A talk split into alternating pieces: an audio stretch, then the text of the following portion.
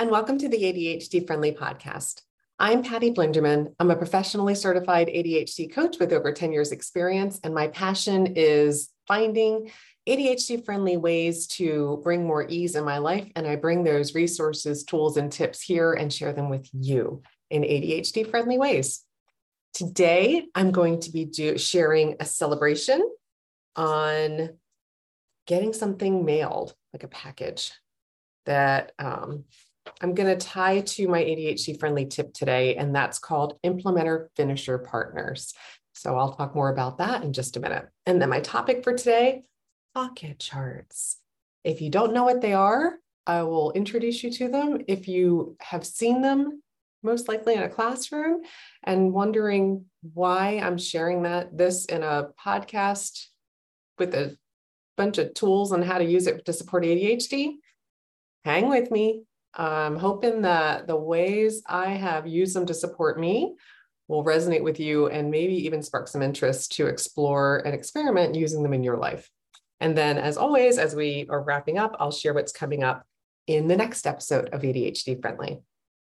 All right, first, let's start off as we always do with a celebration. And I am celebrating that I got a package mailed to my son. I shared in previous episodes how mailing thing is not it's just not my strength. I've, I can put a stamp on it, I can get it mailed. If it requires a trip to the post office or to a shipping location, I'm just not going to do it. Um, but what happened was my son was here over Christmas and couldn't fit the things that um, he was taking back with him in his suitcase. So he had to leave some things here. And he was like, you know, just whenever he did it very actually ADHD friendly, he didn't put any pressure on us. He was like, you know, you get around to mailing it, that would be great. No worries. If you don't have time or, you know, you can't do it for a while, that was great. Pressure definitely does not work for me, especially around something that I struggle with, like shipping things. And then I forgot about it. And then a few weeks after Christmas, I walked into um, where he had been staying, and they were all piled up on the bed. And I was like, oh, that's right. Those things had to go back to him. And I realized I had a box that came the previous day with something else in it that I could use that would probably fit them. And it did. And so what I did was I packaged it up and I taped it shut. I looked up his address and put the address on it and got it all ready to go. And that's about as far as I typically get. And as I've shared in the past, then I'll typically just have it sit on a counter or I may even get it into my car and it will sit in my car for months, but it won't actually go into a post office and get mailed. And that's where I'm going to tie this to my ADHD friendly tip for this episode. And that's something called implementer finisher partners. And this is from Dr. William Dodson.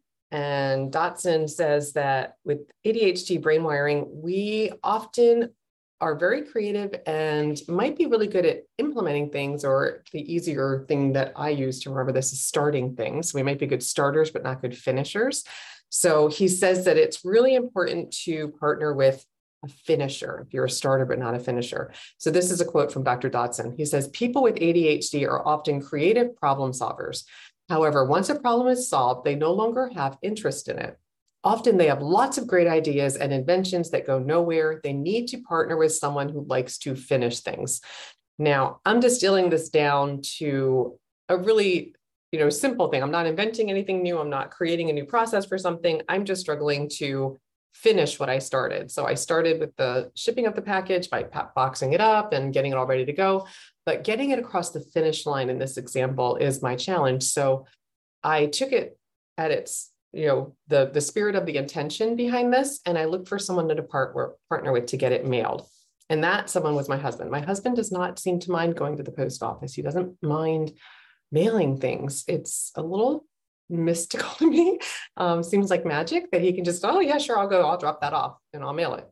Well he did. My son already received it on friday last week and it's just so amazing to have that done but not expect myself to do the entire process from start to finish. I just started it and then asked for help around the finishing part. So that's my example here in my celebration of an implementer finisher example that worked.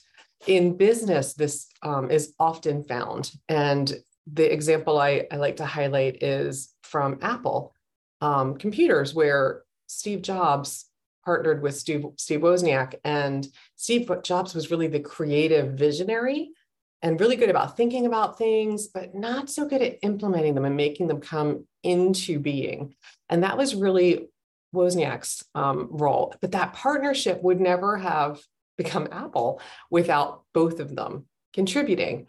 And so when you think about whether or not you would need any support around this, research does show, and I'm just going to share a little stat here, that only 5% of vision, visionaries, the implementers, possess both the skill sets of the implementer and the finisher. Only 5%. So 95% of us are, if you're a starter or an implementer, are not good at finishing.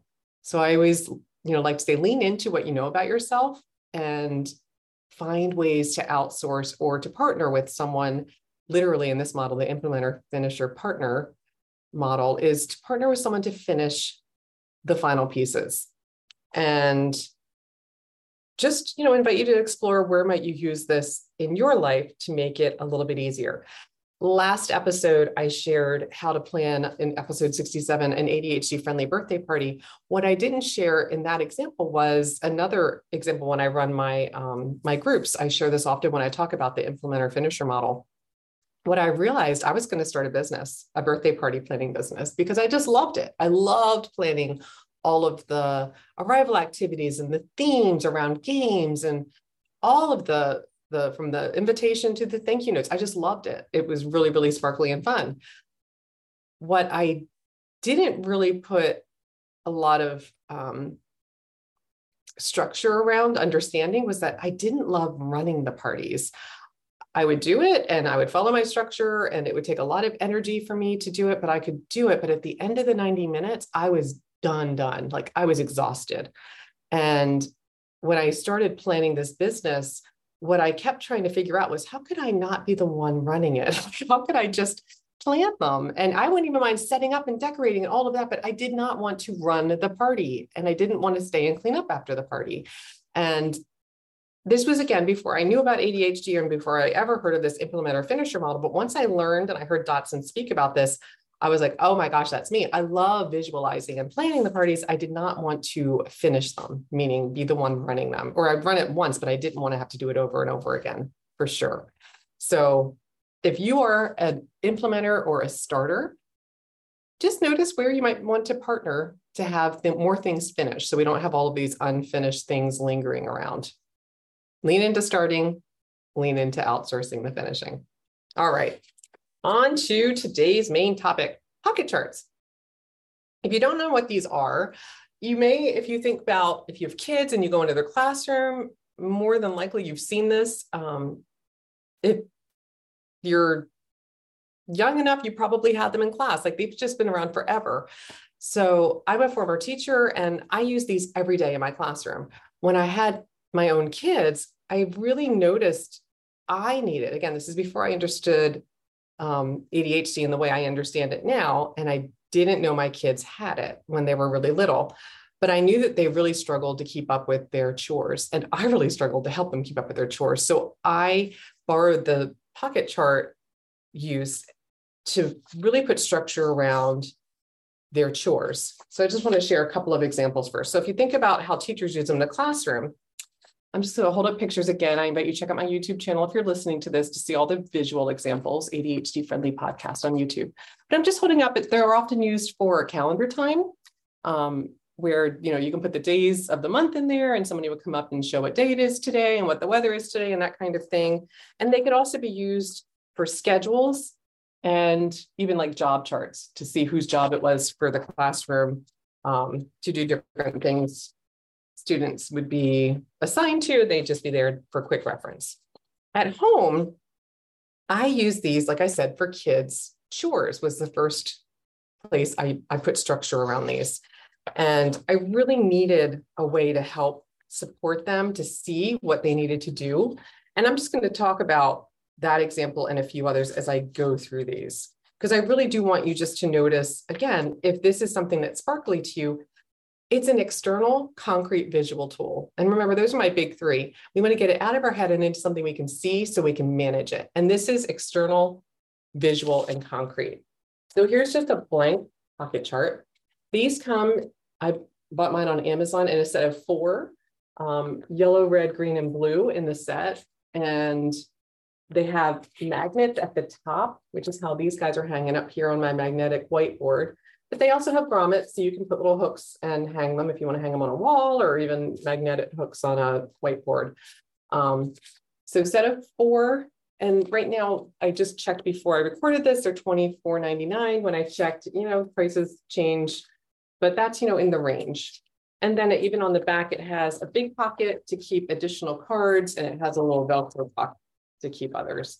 So I just adore these. And I'm just going to share some examples of how I use them in my life. So the first one I'm going to show is of course related to chores. This one is a little um, countertop pocket chart. It folds up and can be displayed. It's double-sided, which is lovely. You have two kids, you could each put down even like your homework on each side so you can see it and move it from to do to done. And one side can be for each kiddo. I've even had um, partners use this. So when I when I coach adults, whether they're parents or couples or partners, to use you know one side so each person can see what they're doing without having to remind the other person. You can put a card on that person's side and say, hey, you know, would if you get a chance, would you mind you know taking the trash out with you when you're headed out today? And it's just a visual prompt without having to you know kind of keep it in your working memory and hold on to it what I like about the idea of to do and done is, especially for kids, but I have to say, even as an adult, I love the concreteness of this, is to be able to take it from one side to the other so you can see your progress. I have some clients that like to turn it over and not see it anymore to kind of represent that it's done. And so for my example here with feed the dog, I just want to highlight this may have been a chore that I had for my kids, feed the dog. And what that meant to them, I realized was very different than what I meant. So I used to have like a picture of a vacuum, meaning to vacuum. They might plug the vacuum in and run it around the room for 10 seconds and unplug it. And like, did you vacuum? Yeah, I vacuumed. And I would go look in the room and it was maybe there was like a, a little swath that they vacuumed in the in the middle of the room, but they did not vacuum in the corners. They did not pick up clothes and vacuum, you know, everything. And so what I realized was I needed to be really clear. So in my feed the dog example, I have step-by-step instructions on the back. So if this was a card, they could pick it up and take it with them to remember what, what are the steps they need to do. But from when they were younger, and I just want to kind of highlight this here. I'm going to put them out here to show you. I had visual instructions so that if they couldn't read the cards yet, that wouldn't be an obstacle. So I had step one, fill the cup to the top with dog food. Step two, pour the dog food in the bowl. Step three, fill the water bowl with water. Step four, call the dog to eat. And that's if the dog wasn't already there waiting. Um, but just, you know, again, if there if there's more steps, I did this take out the trash because I realized my kids would take the trash out, but they wouldn't put a new bag in the can, or they would take it outside into the large trash can, but they wouldn't close the lid. So maybe, you know, it's raining and got filled up with water. And so I had each of those steps I had a picture for it just to highlight as they were learning what the expectation was for the job that they were doing. What does it look like to be done and how do you get there to make it easier for their brains to follow it and easier for them to succeed? Instead of me getting frustrated with, what do you mean you're done?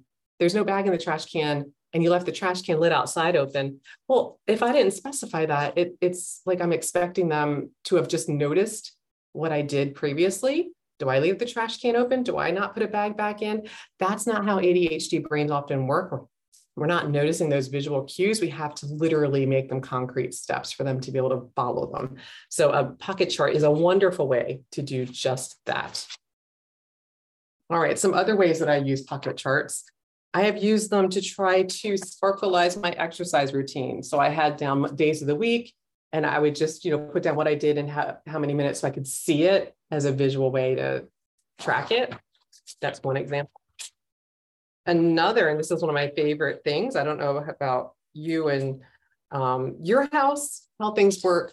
I am reluctant to share, but it's true. We have thrown away a lot of food in our house because we forget we have it. If I put fruit or veggies in a crisper drawer and I close it, it is totally out of sight, out of mind. Remember, I need things ism, insight in mind, I S I M.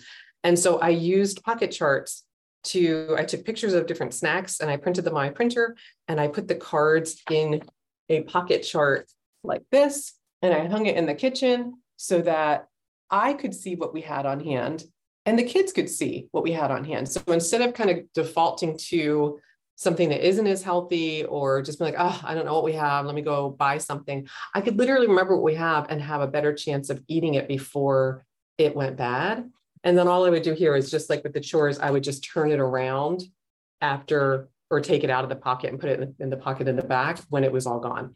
This, I don't want to pretend that this was a perfect system and I was constantly on top of it, but I would renew it when I go when I go grocery shopping so that you know whatever the snacks that I have on hand were accurate. So, you know, every week to 10 days they would get updated so that what was in there was fresh and more reliable.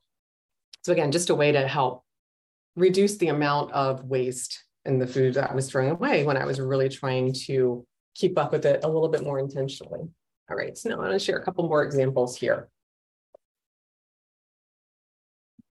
What about before you leave? So I do this when I'm working with students a lot, but I have to say it's very handy for adults as well. So a lot of times you have a door, the door of the house has, um, it's even magnetized. So you don't even have to do anything but stick this on door because this one, the little guy has magnets in it. Um, but if not, again, you can use little 3M hooks to put it on there. So maybe reminders before you leave, grab your keys, grab your phone, grab your lunch, turn off the lights, or whatever the, the list would be for you. I have um, kind of things for students, like before you leave, remember, grab your backpack, um, grab your keys, grab your charger, whatever it is, make it customized, but making it less likely that you're going to forget things. Pick up one of the cards that fell out.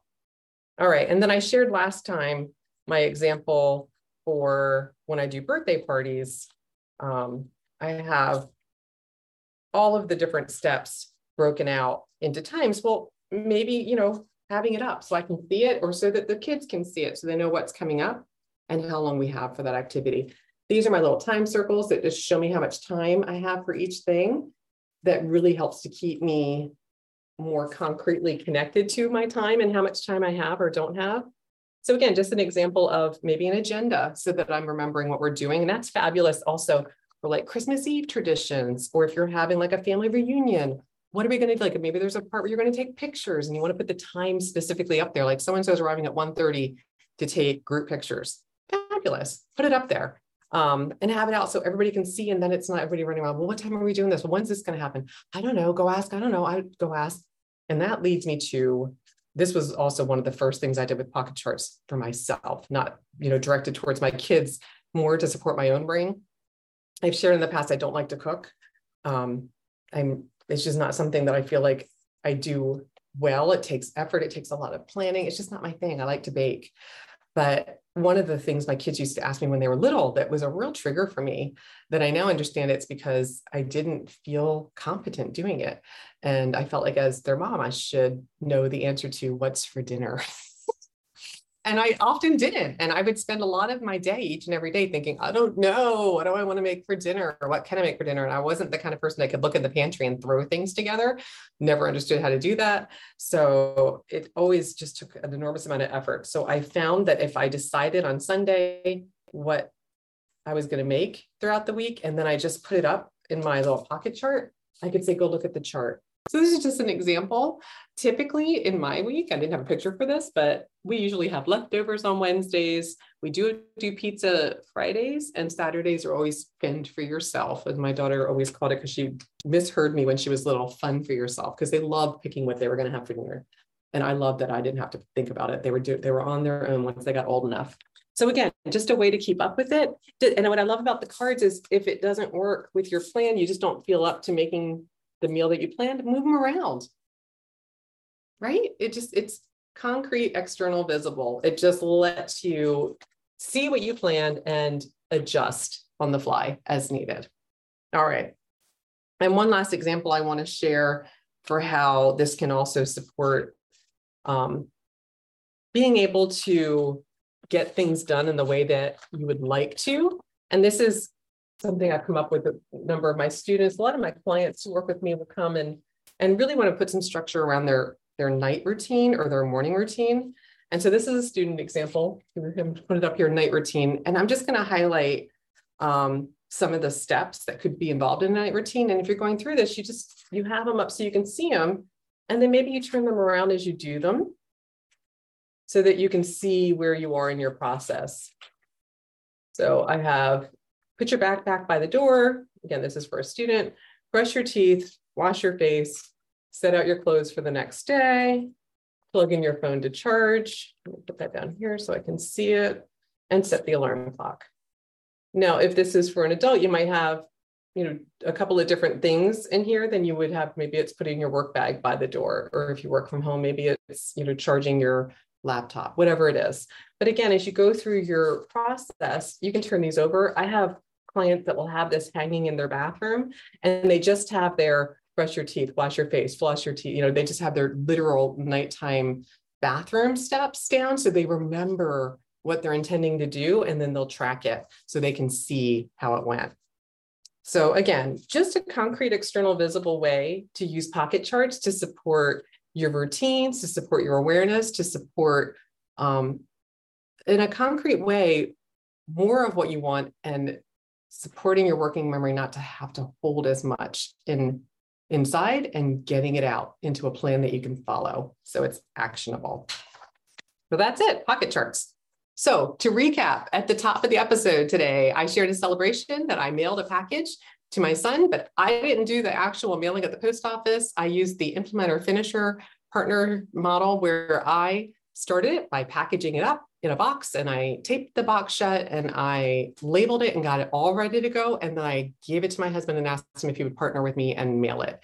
And he did. And my son has already received it. So that is a huge win. So I just invite you to explore if you are a starter, who could you partner with to get more things finished in your life? So it's not you expecting yourself to do it all. And then our episode topic for today was pocket charts how they're ADHD friendly, external, concrete, visual ways to support yourself to see what you're doing and manage them with more ease. In our next episode, I'm going to be talking about body doubling and ways to use it again to support yourself in your life. That's all for this episode of ADHD Friendly.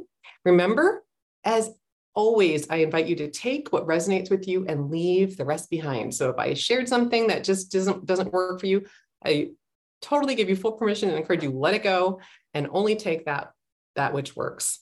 And if you like this, please subscribe and share it with others so that they'll have access to some of the resources and ideas to try in their lives as well.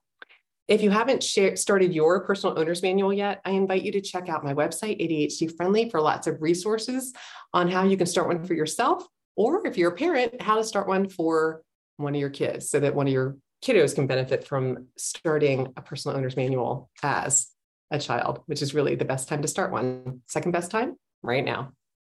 That's all for now. Tally ho.